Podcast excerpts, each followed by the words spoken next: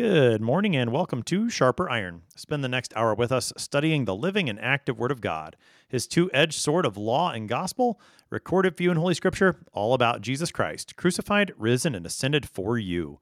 Thanks for tuning in this morning here on Worldwide KFUO. Christ for you, anytime, anywhere. I'm your host, Pastor Timothy Appel of Faith Lutheran Church in Godfrey, Illinois. Sharper Iron is underwritten by the Lutheran Church Extension Fund, where your investments help support the work of the Lutheran Church Missouri Synod.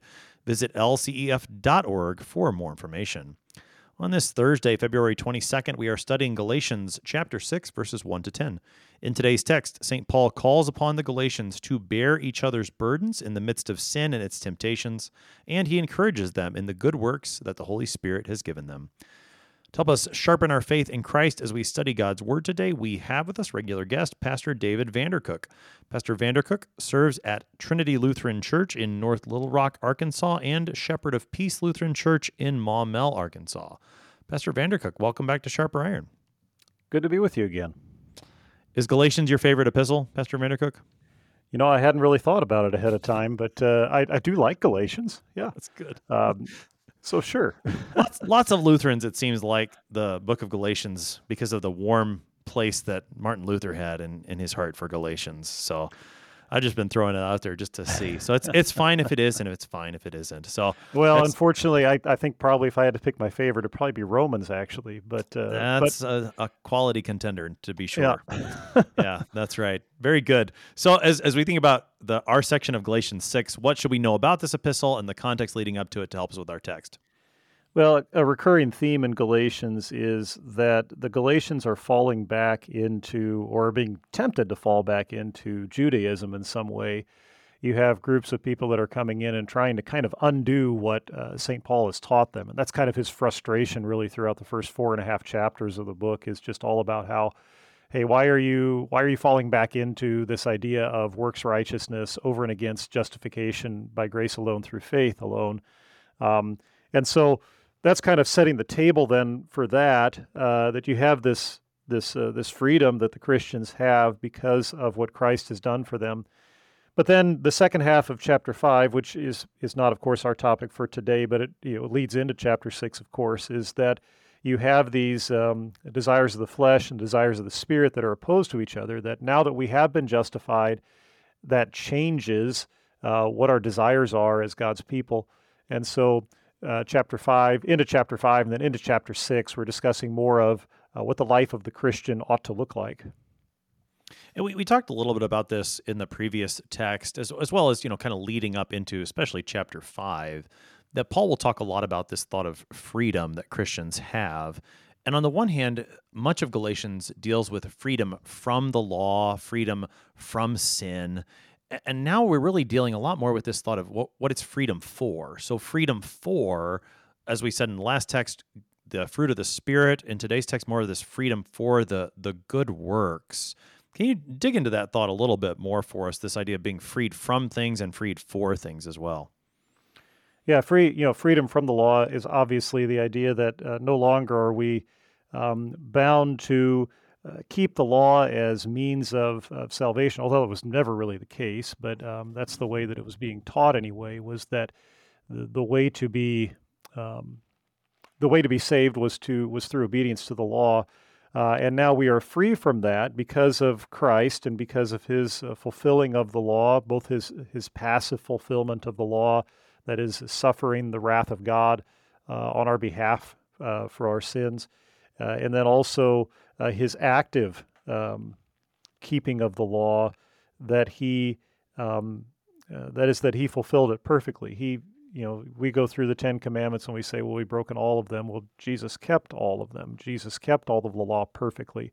So now uh, we are no longer bound by the law to keep it for the sake of uh, being saved, but rather we're free to keep the law um, because our desires are changed by the Spirit. Uh, the Spirit reorients our thinking to where uh, now we are free to do what is in the law because that's actually what the converted man desires to do. Uh, and we do it not for our own sake of you know trying to uh, please God, but rather for the sake of our neighbor instead. All right, so with those thoughts in mind, let's jump into our section of Galatians chapter 6. We're beginning at verse 1 this morning.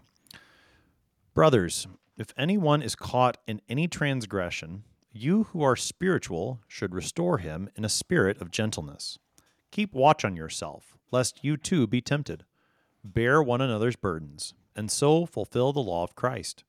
For if anyone thinks he is something when he is nothing, he deceives himself. But let each one test his own work, and then his reason to boast will be in himself alone and not in his neighbor. For each will have to bear his own load. One who is taught the word must share all good things with the one who teaches. Do not be deceived.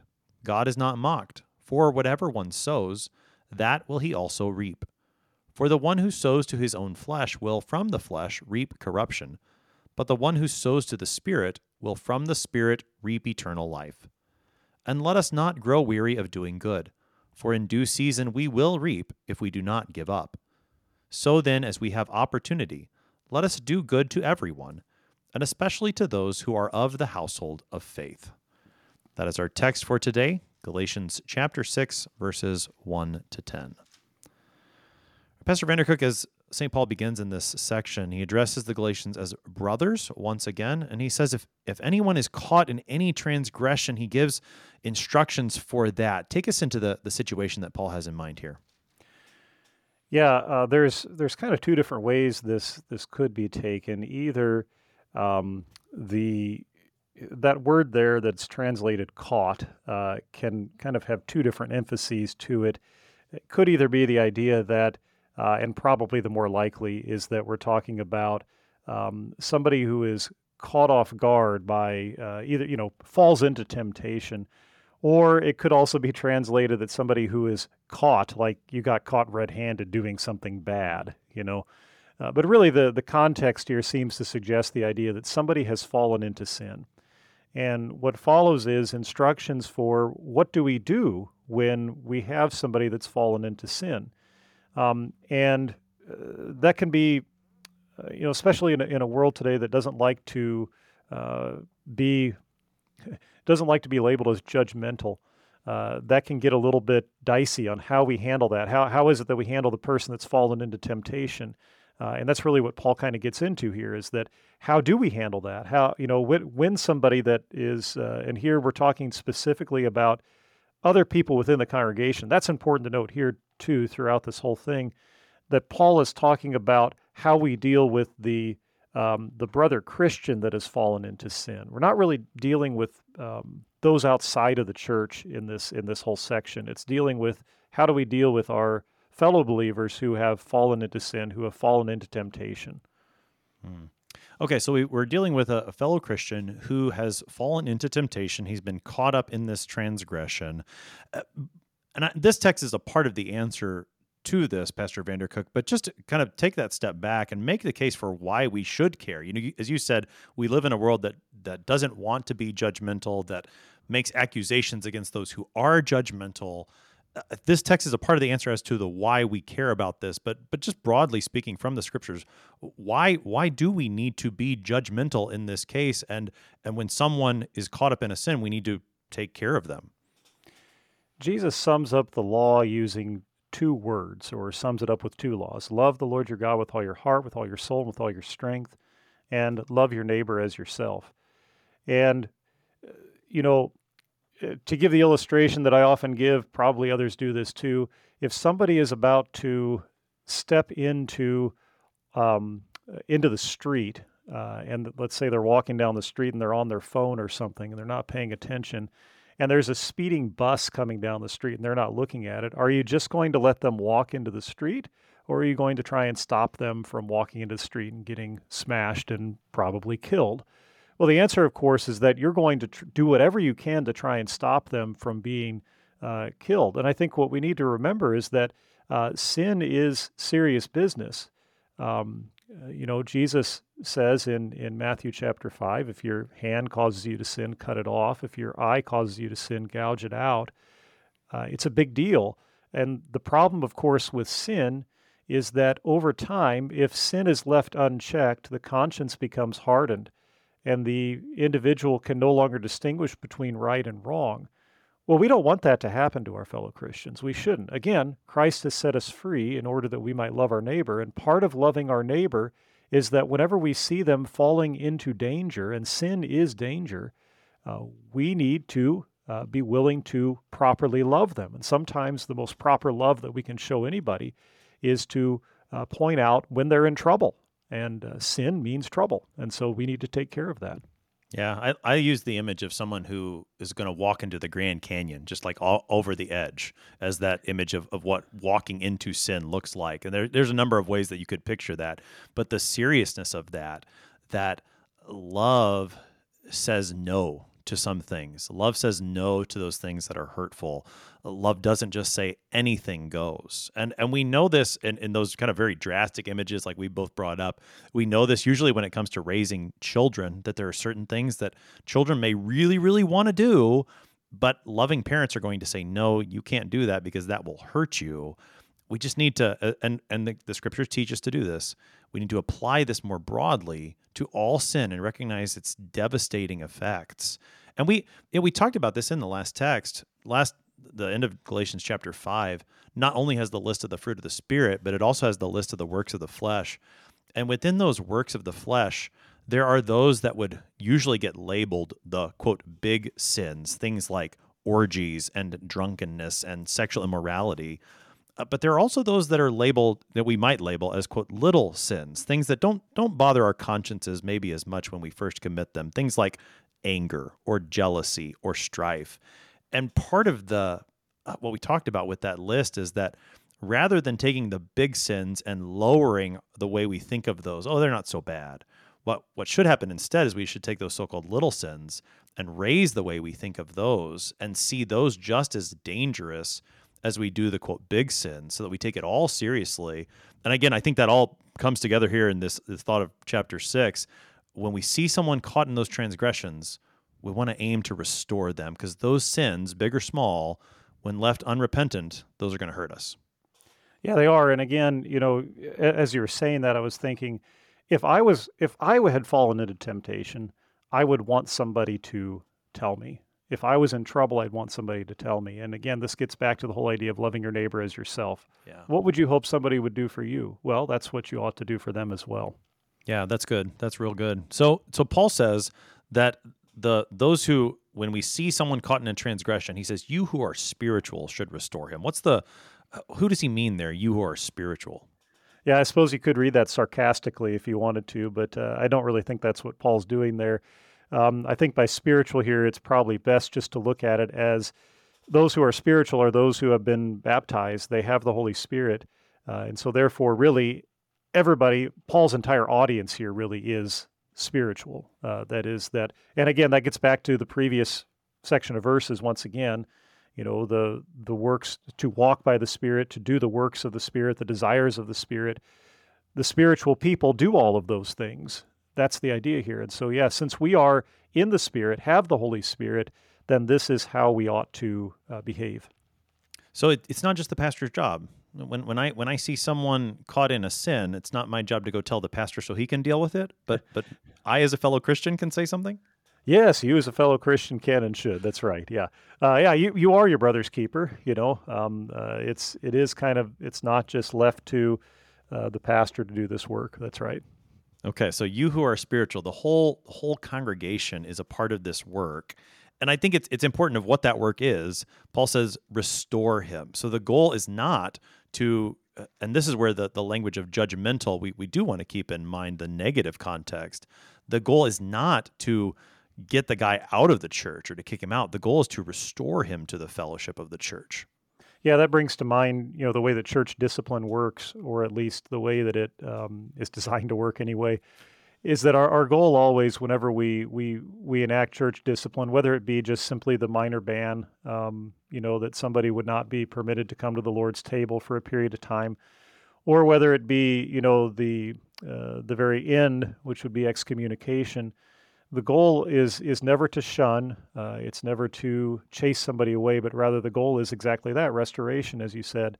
Uh, you know, and, and when there is repentance, when there is desire for reconciliation, that's that's that's what we want. That's that's what we're trying to do. Uh, and that's that's hopefully the end result of such things. That's right. So we're we're attempting to restore the brother who's caught up in transgression. There's something that that he needs to be restored from. Something bad has happened in this being caught of a transgression. He needs his fellow Christians to come and to restore him. And Paul says this should be done in a spirit of gentleness. What does that what does that mean? Well, I think eh, really kind of just what we talked about just a few seconds ago is really kind of that that idea of gentleness is is again we're not doing it in a mean spirited way in order that we can you know point out you know look at this guy over here look at the terrible things he's doing. We should all make him feel like he's he's an idiot and he's terrible and uh, and he's going to hell. Uh, rather we should have the attitude of again what do i desire for somebody to do for me? I want them to be gentle with me point out my error in such a way that they're not doing it to embarrass me or to bring me shame but rather they are uh, doing it so that I would uh, turn from my sin and live, because that's what God desires. Uh, it's interesting that that spirit of gentleness. This verse I was I was reading. Uh, you know, you talked about earlier saying that Lutherans tend to pick uh, Galatians as their favorite uh, epistle because you know of Luther's affinity for it. I was reading Lutherans Galatians commentary on this earlier actually, and um, he goes on a long he goes on a long section there about um, the sacramentarians because uh, the proper application of this of this text, you know, and how do you, whenever we're talking about dealing with somebody in a spirit of, uh, spirit of gentleness, uh, Luther really clearly makes the case here. We're not talking about uh, doctrinal, serious doctrinal error here. We're talking about um, the the the falling into temptation of the brother of the individual person. And the reason he brings that up is because what the the sacramentarians that's the the people that deny the the efficacy of the sacraments you know that they are not uh, that they do not bring the forgiveness of sins and it's not you know specifically like with the lord's supper it's not the body and blood of christ. So those types of things. They were the, the sacramentarians were basically accusing the lutherans of being mean spirited because they're mm-hmm. here they are just kind of haranguing against the sacramentarians all the time luther and those that followed him. But um, uh, but Luther, you know, makes the case there that this isn't really talking about that. This is talking about uh, the individual believer. Um, and I think there's something to be said, uh, you know, and this might be a little tangential, but I'll, I'll, talk about it anyway. There's something to be said about the difference between the falsely taught and the um, and the false teachers. Um, false teachers are publicly teaching something false and so we you know, not that we need to make a huge show of it but sometimes it's called for that that really false teachers do need to be publicly admonished uh, and and not dealt with as gently anyway as you would with a person who simply succumbed to false teaching or has heard false teaching and quite frankly doesn't know any better uh, and mm-hmm. so that's there's there's a difference there and i think that's kind of what luther was getting at in his commentary there as well is that you know, when we're dealing with individuals, uh, individual members of a congregation, individual Christians, there's it's different than dealing with a false teacher or even like an entire church body that espouses a certain false teaching. The distinction between a false teacher and a one who is falsely taught was going through my mind as well, and I think that is an important distinction to keep in mind. And I also like the distinction that Luther brings up about the difference between the doctrine and the life that we're we're talking especially here about sins in my life, sins that I've fallen into and that need for gentleness. That doesn't mean that every situation that I guess maybe I say it like this. The gentleness may not always look the exact same in every situation. And and to that, I would just bring up the context of this very epistle. When you read Galatians, Paul doesn't always sound so gentle in, in his language throughout this. He's maybe a little gentler in this section, although he's he's not done with with some pretty strong words. I think he doesn't always sound so gentle, and so the the spirit of gentleness it doesn't always look the same in, in every single context. Mm. If that does that make sense? There, there's yeah, going to be a, a directness in the gentleness sometimes. Yeah, and it, yeah, right. Uh, as as I've as, as, I've told people before, there that I they uh, sorry for my stuttering. Um, I try to be firm but gentle.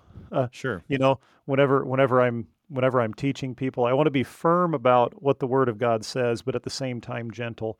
Uh, and yeah, that's not always an easy thing to do, but but yeah, I think that's kind of what Paul's getting at. Sure, and maybe yeah, with the thought of, of firm but gentle. So so gentle doesn't mean weak, but maybe it, it means strong in the right ways. So if you think Mhm. about like when you hold a adults know how to hold a baby because you know where you need to support weight and where you need to be very tender with your hands.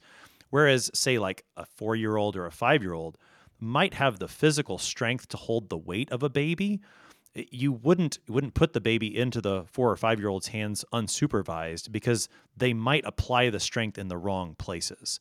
And so maybe that's the maybe that's an image for this gentleness. It doesn't mean that it's weak, but it knows where to apply the strength in the right places. In and again, in the effort of restoration, not of not of harm. Yeah, I love that. I love that visual too. I, I remember when my daughters were young and they had um, dolls, uh, and we would watch them That's right. play with their dolls, and they like throw them on the floor, you know. and uh, and my my wife used to quip, "Don't give her a real one," you know. That's right. Yeah. But uh, yeah, but you know the same thing too, though. You know, whenever you like burp a baby, you know this. You have babies. Sure. Uh, you know, it sometimes people will comment. I remember people commenting, "Boy, you're really hitting that baby hard on the back," and I'm like, "Well, yeah, we got to get the burp out," you know. but Right. Right, right. And so what what maybe looks to, to someone looks like, oh, that's that's too harsh, is actually again the the gentleness that knows where to apply the strength for the desired result. Uh, To to the point then that in this text, when Paul talks about restoration in a spirit of gentleness, doesn't mean you don't say the truth. It means that you know when to speak the truth and to do so for the purpose of restoring rather than tearing down. yeah, right. Yeah. So again, uh, to and and that's important I think for us again in this context of a world that says don't be judgmental. It's it's never okay to say that something's wrong. The scriptures don't teach that. The scriptures have of a way of addressing that which is transgression that bring about restoration and that's what Paul's got in mind here. Now to that end then, he says to those who would be the spiritual ones to take care of the brother caught in transgression. He says, Keep watch on yourself, lest you too be tempted. Why is that a necessary thing to say at this point? Well, I think akin to um, if you go back to uh, whenever Jesus talks about uh, uh, "judge not, lest ye be judged," right? It's it's remove the log from your own eye before you uh, help your brother take the speck out of his own eye. And so we do need to be uh, aware of the fact that the same temptation that we are seeing our brother fall into is also something that we could just as easily fall into. Uh, and so we have to be careful that we ourselves aren't caught up into that same thing. Um, and and sometimes um, calling a fellow Christian out for uh, for something that they have fallen into, we can actually be tempted to fall into that exact same thing just simply by nature of getting involved in the situation. You know, Mhm. Uh, and there, there's a danger there. Just as easily as they fell into it, we can fall into it. So, um, and that that kind of really um, uh, kind of pushes us on into the verses that follow as well. The relationship between um, the the sin that our neighbor has fallen into and the sin that we could just as easily fall into. Sure, and I, I think too this matter of you know the temptation that might come when you are the one who is addressing a brother caught up in transgression. There is that temptation to potentially fall into the same sin that that you're addressing. I think there's there's a temptation as well on the one hand to to maybe ignore it so that you know as you as you go to the brother who's been caught up in a transgression and he begins to say try to justify himself rather than to simply confess and repent there's a temptation to maybe hear those self justifications and think, well, it's not so bad. And so, on the one hand, you, you fall into the temptation of ignoring the sin. On the other hand, I think there's also the temptation that as you listen to his self justifications and you realize those don't hold water, there's a temptation toward pride, to, to thinking that, well, I, I'm good because I got this right. And you fall into the pride that hmm. then ends up denying the gospel that Paul's been emphasizing all along in this letter. Yeah, I th- that's a good point. Yep. Yeah, so there's again a number of reasons for care, and as you said, this kind of this starts to push us then into the rest of this this section, where it, it seems you've got a two things going on at once. On the one hand, we are the church together, the body of Christ together that cares for each other, but there's also a, a sense of personal responsibility that that I have. I need to confess my own sins as well. Uh, both things are, are happening in tandem, it seems, in the verses that follow. So that begins with with bear one another's burdens and so fulfill the law of Christ there in verse 2. Help us into those words. Yeah, well, the law of Christ uh, is going to again take us back to the idea of why has Christ set us free? He set us free in order that we might love our neighbor. And so, what that means is that we, we bear their burdens. That doesn't mean, because that could come across as saying that, uh, you know, basically just the opposite of what we just said in verse 1 that, well, we're just going to put up with whatever they do and we're not even going to, you know, discuss it or anything else. But when you think about how, I think it's helpful to think about how it is that Christ bears our burdens. Um, you know that he he bore our burdens to the cross. That doesn't mean that we never sinned, but rather it means that our sins are covered over. Um, you know, you look at um, the way that uh, Paul talks about husbands and wives uh, in Ephesians chapter five, uh, and the idea that the especially the way that the husband is to relate to his wife, just as Christ relates to the church um, that you have the idea of uh, Christ presents the church as holy and blameless, and uh, likewise, we present, uh, or uh, by we I mean husbands. Husbands present their wives as holy and blameless. That's why you know I always tell people that's why uh, you know brides wear white on their wedding day. They're not perfect, but they're presented that way. Uh, you know, to the rest of the world at that point in time. So you know that's that's what the job of the of Christ is for the church. And so now we're called to do that for others. We we cover over their sins.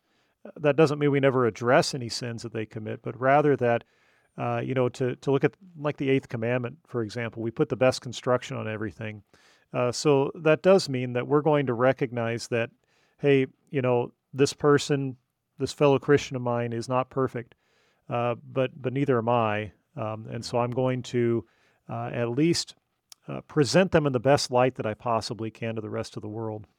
Yeah, I, am reminded of the words of St. Peter in his first epistle about how we are to keep loving each other because love covers a multitude of mm. sins. And it, sounds yeah. like St. Paul is getting at something very similar here as he encourages Christians to bear each other's burdens, fulfilling the law of Christ.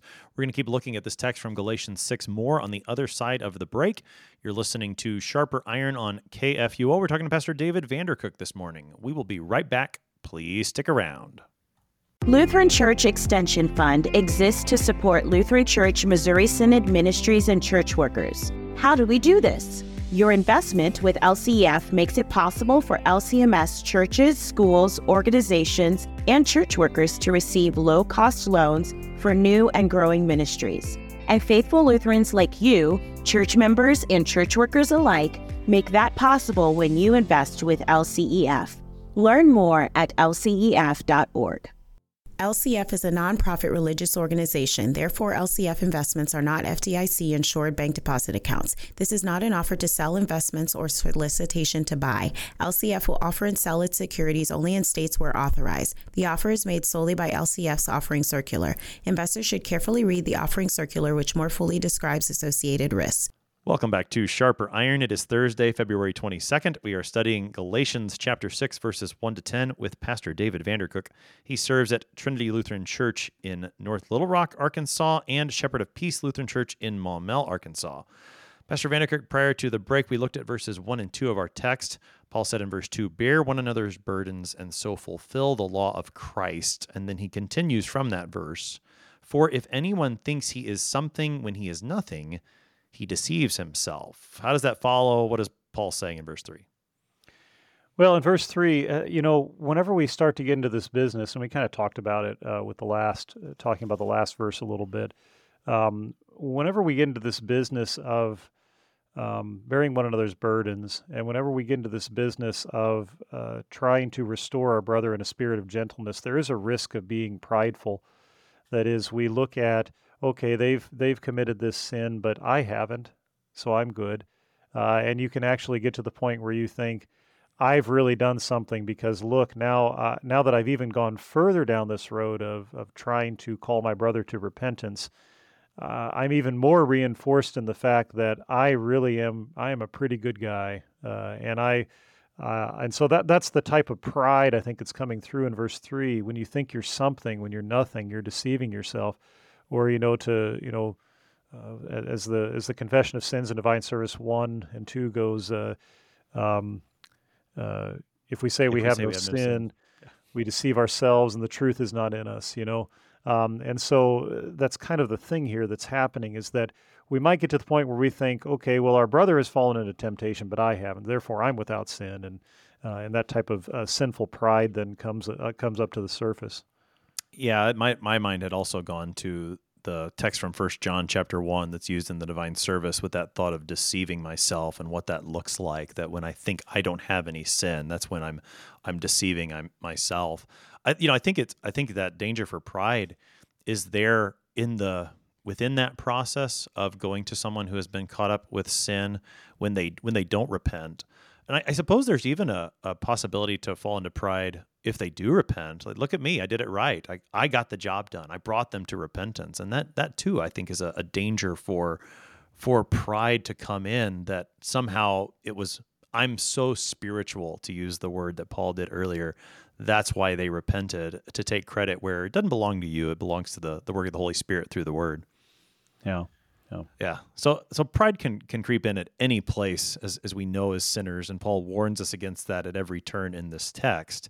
So as the antidote to thinking that you're something when you're nothing, in verse 4 then Paul says let each one test his own work and then his reason to boast will be in himself alone and not in his neighbor. Take us into verse 4.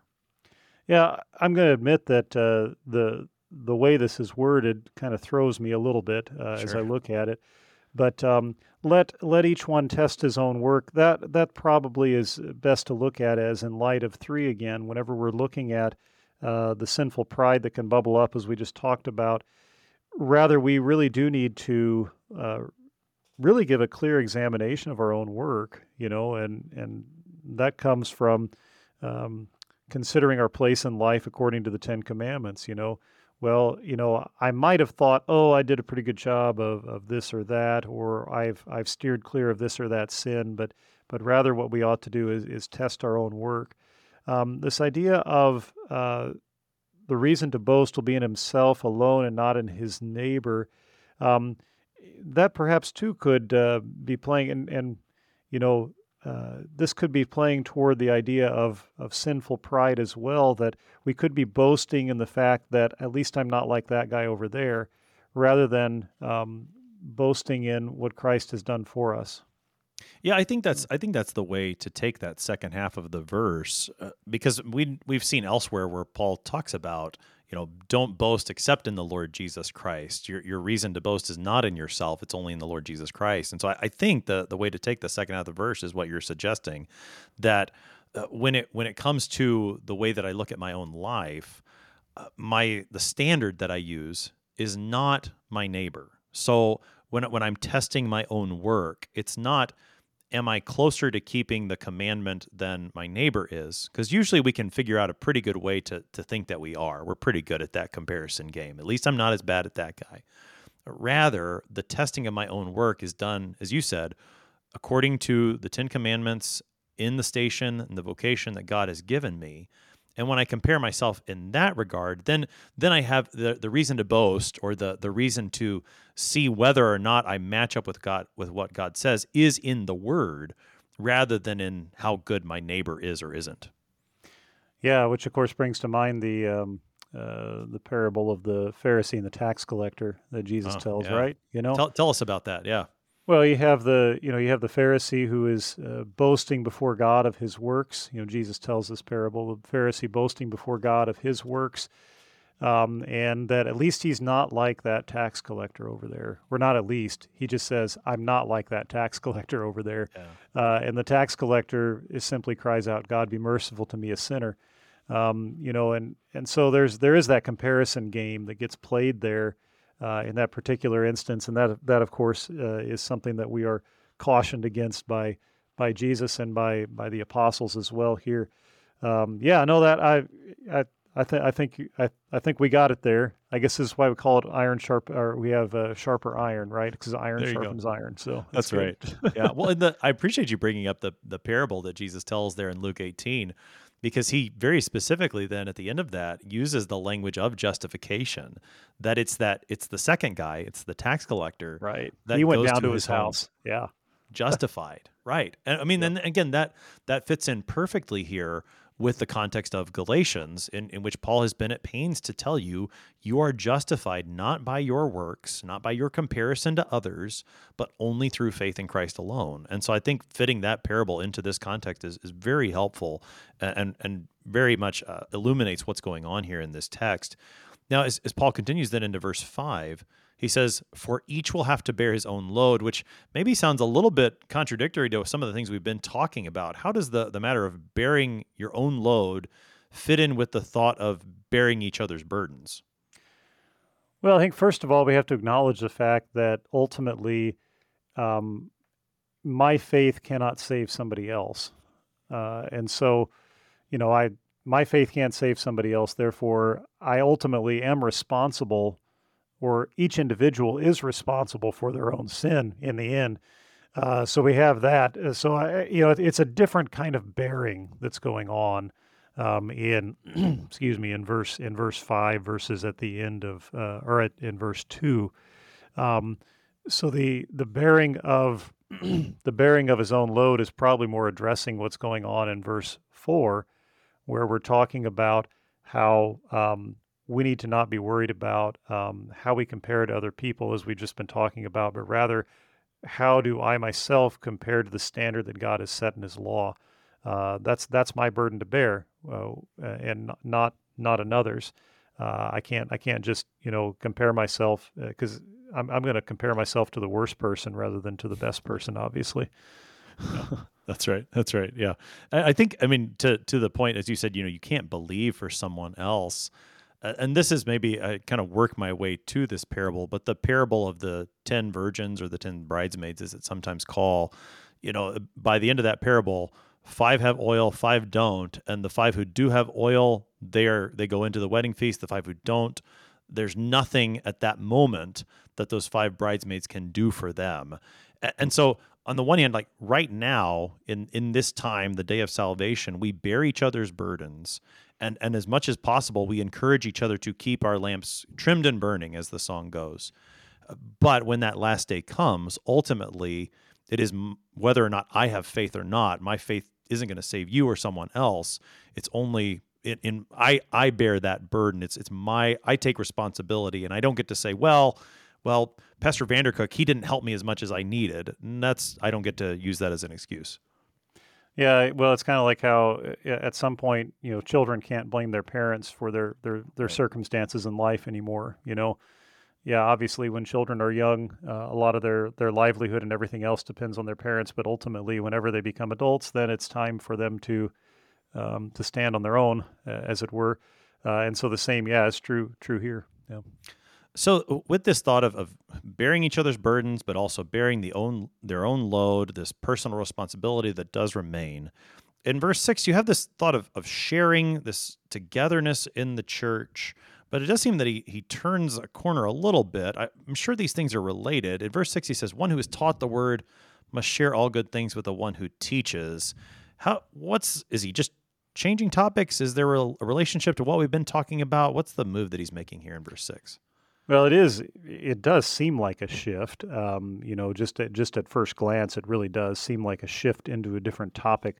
But when you talk about those who are bearing um, bearing the burden, who bears the burden more than anybody else in the church? Well, it's the the ones who basically know the people of the church more than anybody else, and that's going to be the church's pastors, um, those who are teaching in the church. They're the ones that are ultimately um, uh, you know, uh, bearing the load, I suppose, in a sense of the of the sins of their congregation as the pastors, because mm-hmm. they're they're they're constantly um, engaged in the lives of, of the people in their congregation, uh, identifying the times whenever they need to call them to repentance or comfort them with the gospel, one or the other, uh, and so. Uh, I think that's probably the best way to look at the connection there. Um, but yeah, I think um, so. That's good. So what does he what does he say then? I mean, talk about the the teaching there. Well, to put it bluntly, probably ought to pay the guy that teaches you the word of God. Uh, you know, and I know that sounds self-serving for us, right? But uh, but at the same time, you know, I can, I I think, and, and you know, you and I are both circuit visitors uh, in in the LCMS, you know, and so we uh, part of that involves helping congregations through the call process. And so, you know, whenever we go, you know, whenever we get to the point where we're actually at a call meeting, then you actually have to, or, or before the call meeting, I guess rather, you actually sit down with the leadership of these congregations and you you go through. I mean, basically, it sounds very uh, non-spiritual, but you go through what you're going to pay this guy. You know, yeah. what's the benefits package you're going to put together, that kind of stuff. And I think this right here illustrates the why this is important. Why? Because this is the one who is here to bear the burdens of the congregation. This is the one who is going to teach you the Word of God.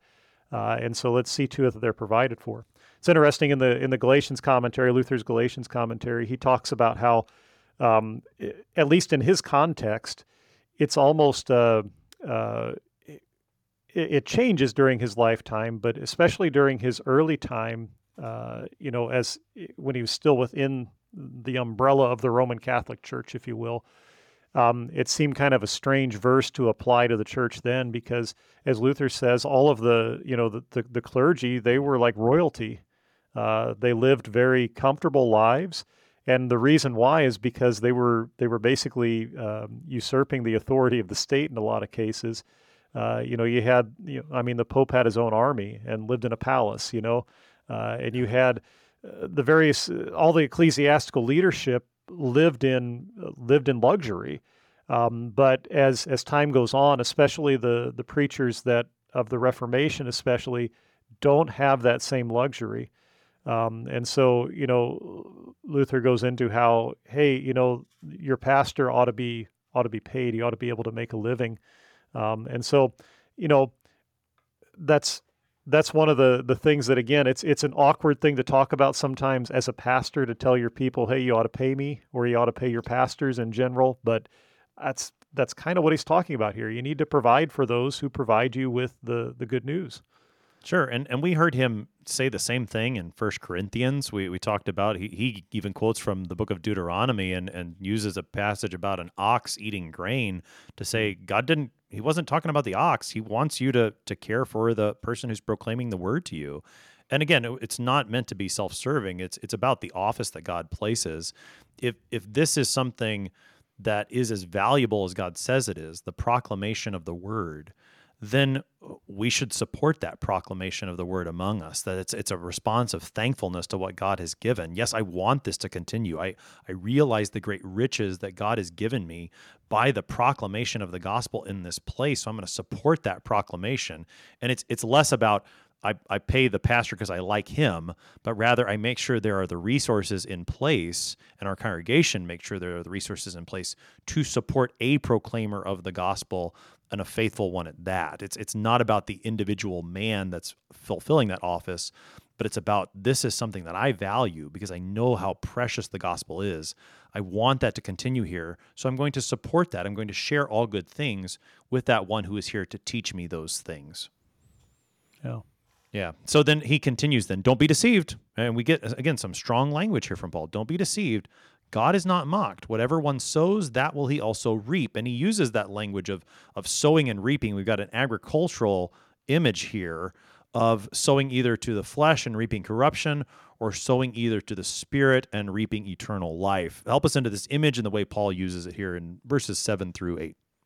Yeah, obviously, this throws us back to the earlier descriptions we had at the end of uh, chapter 5, uh, dealing with the, the works of the flesh versus the works of the spirit. And so, if we engage in the, the works of the flesh, then we're going to reap corruption. If we uh, engage in the works of the Spirit, sow to the Spirit um, versus sowing to the flesh, then uh, then we'll have the reaping of of eternal life. Um, so, yeah, I yeah, I mean that, that's that's about the the best way to put it. I think is that we're really seeing an extension of what we saw back in chapter five, and also evidence that this, uh, you know, again, the the sowing and the reaping obviously kind of tie into the one who teaches as well. What is the one who teaches? What is he sowing? Well, he's he's hopefully sowing the things that are of the Spirit uh, that lead to eternal life. Yeah, so this this applies both to the one who would support the teacher, but also to the teacher himself. That is, the the teacher sows the word of God, he should he should expect to see a, a, harvest of eternal life. Same with the one who hears the word of God, that as as he goes through the and lives in the fruit of the Spirit, that he too sees that that harvest. Now, we don't always see the harvest right here and right now. Faithful Christians know that, faithful pastors know that, that that sometimes the harvest doesn't come when we want it to. And I think that's where then he goes into verse 9, don't don't let's not get weary in this. Take us into to his encouragement.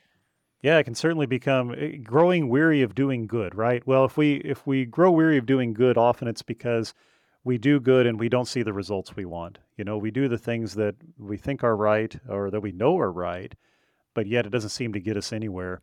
Um, and so the temptation then is to say, there's no point in me doing these things. And that's where, of course, our focus as Christians is always on the resurrection, uh, life and the resurrection, rather than life here and now. Because the truth is that, of course, as long as we live in this world, uh, we will constantly be dealing with um, uh, dealing with things that are opposed to God and His Word, that are opposed to the Spirit, that rather uh, seek to gratify the flesh rather than uh, doing what God desires. And so, yeah, we can grow weary of it because we think, well, here's all the, you know, the evil are prospering all around us. Why am I not prospering? Well, maybe, maybe the, maybe it doesn't do any good to do good. And instead, um, I might as well just live how I want to live and it doesn't really matter. Um, and so this, this tells us rather to, uh, that, that in due season we will reap. And the due season that we will reap in ultimately is, uh, you know, when Christ returns to judge the living and the dead. Then at last will we for sure reap uh, the benefits of our sowing of um, uh, sowing to the Spirit. Um, and then, of course, the very end of the verse, if we do not give up. Well, I, that that quite frankly points to the giving up of the faith. You know, uh, don't don't give up. Um, uh, don't forsake the faith. Don't um, uh, don't uh, don't reject God and His word. Okay, yeah. So it's it's more than just just keep trying or just keep swimming sort of thing. It's it's don't don't don't give up the the faith. Yeah, I like that. I think that's that's really helpful. I think that the the mention of this due season here also uh, there's a connection previous it's not quite the same language that I, I if i'm looking at the greek correctly here but i think there's a similar image with this thought of the due season takes me back into galatians chapter 4 where Paul talks about the law being our guardian until Christ comes, and that happens at the time appointed by the Father. And so when the fullness of time came, God sent forth his son. So we've we've seen historically how God brings about the appointed time for salvation. We've seen it in the in the incarnation, the birth, death, resurrection, ascension of his son already. And seeing how he has brought that appointed time previously, now I think gives us this courage to continue to do good because we know he's going to bring another due season. He's going to bring about this time that he has set at the end to, to bring us into resurrection.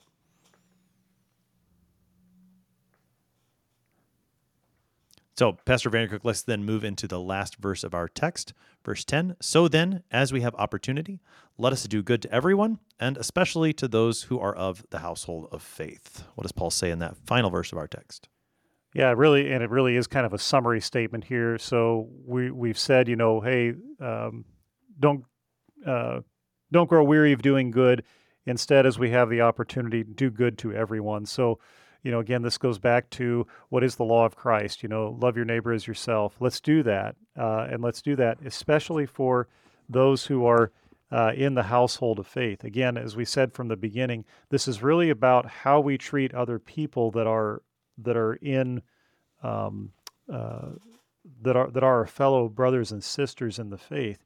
We treat those people differently than we do. It's the same way that you know. I, I mean, obviously, it's the same kind of idea that we have with our family who are the most important people in our lives? Well, it's our family. That's who we need to take care of. If we can't love our family, how are we possibly going to love anybody else? Uh, and if we're not going to love those that are in the household of the faith, how do we expect to love anybody else in the world at the same time? But there's a different measure of, of, of love and care that we have for those that are in the household of the faith. You know, this is illustrated back in the in the law of Moses, where you know he gives provisions for the Israelites that um, they're not even supposed to charge interest on loans, you know, to each other. But, you know, they, they are permitted to charge interest on those who are outside of the the the nation of Israel, but not to the, not to your own people. You treat them differently. There is a different uh, level of love that's given to those who are within the household of faith. Mm-hmm. Uh, talk a little bit more about what this means, where, where Paul says, you know, in both of these verses, let us not grow weary of doing good. And then here in verse 10, let us do good to everyone. That sounds, and I think you've, you've started to, to help us keep this specific, but in our world today, especially, you know, do good, be nice. These are such generic things that perhaps are, are misunderstood. What does this, what does it mean in a Christian context to do good, as Paul says here? Well, I think a helpful place to, to go for us, especially because we have it at hand, is to go to the Catechism, looking at like the table of duties, for example. You know, uh, Luther collected the, that group of Bible passages for us to, to kind of outline what our life looks like as Christians, uh, first of all. Uh, and it is, and I, I kind of glossed over it just a few seconds ago, but he does say at the beginning of verse 10, do good to everyone, and especially to those who are the household of faith. So obviously, we're doing good to everyone. But yeah, there is some definition that's given there by the scriptures, like I said, in the table of duties and places like that, that take into account what is our vocation, what's our station in life. Um, and so, what it looks like to do good in one area of life is going to look different in another area of life. And then, of course, also keeping the greater context of this section of verses in mind, we have to remember that doing good, uh, you know, as you said, is not all, well. You you hinted at it anyway. Uh, it's not just simply a matter of hey, be nice to everybody, because sometimes things that are that are considered by the world to be nice are not really uh, nice. Uh, and among those is again restoring the erring brother uh, in a spirit of gentleness. You know, uh, that's not going to look like good and nice always to the world, but it is good. It is something that we ought to do, and so uh, we shouldn't grow weary of doing that either. Um, you know, of uh, of helping our brother whenever they've fallen into temptation, uh, helping them to see the the error that's there uh, and the seriousness of their sin, that they might be restored. Pastor Vandercook, we have about two minutes left on the morning. Help us to wrap things up on this text from Galatians six. What's what's the warning? What's the encouragement from this text? Well, I think the warning is that first of all, uh, you know, as we talked about in the be- toward the beginning of our conversation, sin is a big deal, um, and sin drives us away from Christ and who He is. Uh, we cannot think that somehow we're going to live in immoral lifestyle uh, and we're going to uh, we're going to get out uh, unscathed. We need to be recog- uh, we need to be recognizing the fact that it's a big deal. Uh, you know, just yesterday um, was the was uh, sexagesima in the in the one year lectionary, and so we we had the parable of the sower as our gospel reading, and the the third of the the types of um, soil or places where the, the seed falls in the parable of the sower is that it falls among the thorns. And uh, Jesus says that the seed that falls among the thorns represents those who hear the word of God, come to faith, but then they are um, uh, they're overcome by the cares and riches and pleasures of life. Whenever we look at the cares and riches and pleasures of life, um, some on some level, it's unavoidable that we're going to be among the thorns of the world in some way. The cares and riches and riches and pleasures of life are always lurking, trying to draw us away from the faith. However, there are certainly times whenever we walk directly into those thorns, um, thinking that somehow we're just going to make it through and it'll be fine. You know, uh, that we can expose ourselves to all kinds of temptation and it's not going to be a big deal. Um, but you know, the fact is that uh, we're we're overestimating ourselves. We're thinking we're something when we're nothing. If we think that this kind of stuff is not going to affect us, uh, and so we need to be careful about how we live our lives, and also we need to be um, aware of uh, our fellow Christian, how they are living their lives, and, and we are responsible for them. So the warning, I think, is really that uh, we need to avoid uh, the temptations that we are that we can avoid. Uh, certainly, temptations are going to find us no matter what, uh, but there are also times whenever we wander into them, um, thinking that somehow it's not going to affect us negatively, uh, and so that would be the warning. But I think obviously the the the, promise here is that um, in in doing good, in uh, in, in, indeed restoring our brother, and in indeed in in in our trying to um, to do what is right, uh, we will ultimately reap those rewards uh, because that promise is given us in Christ Jesus. Pastor David Vandercook serves at Trinity Lutheran Church in North Little Rock, Arkansas, and Shepherd of Peace Lutheran Church in Maumelle, Arkansas. He's been helping us today to study Galatians chapter 6, verses 1 to 10. Pastor Vandercook, thanks for being our guest today. Good to be on again. I'm your host here on Sharper Iron, Pastor Timothy Appel of Faith Lutheran Church in Godfrey, Illinois. If you have any questions about Galatians chapter 6, send an email to kfuo at kfuo.org. It is always a joy to hear from you. Thanks for spending the morning with us. Talk to you again tomorrow. Showing support for KFUO is now easier than ever. You can sport a KFUO shirt, swag, or even socks by visiting our online store. Go to kfuo.org/store and order high-quality KFUO branded merch. You no longer need to wait for our annual share-a-thon for a chance to show your KFUO spirit. Visually share and wear this ministry out in the world by checking out our selection. Every purchase helps to support our proclamation of Christ for you, anytime, anywhere. Go to kfuo.org/store.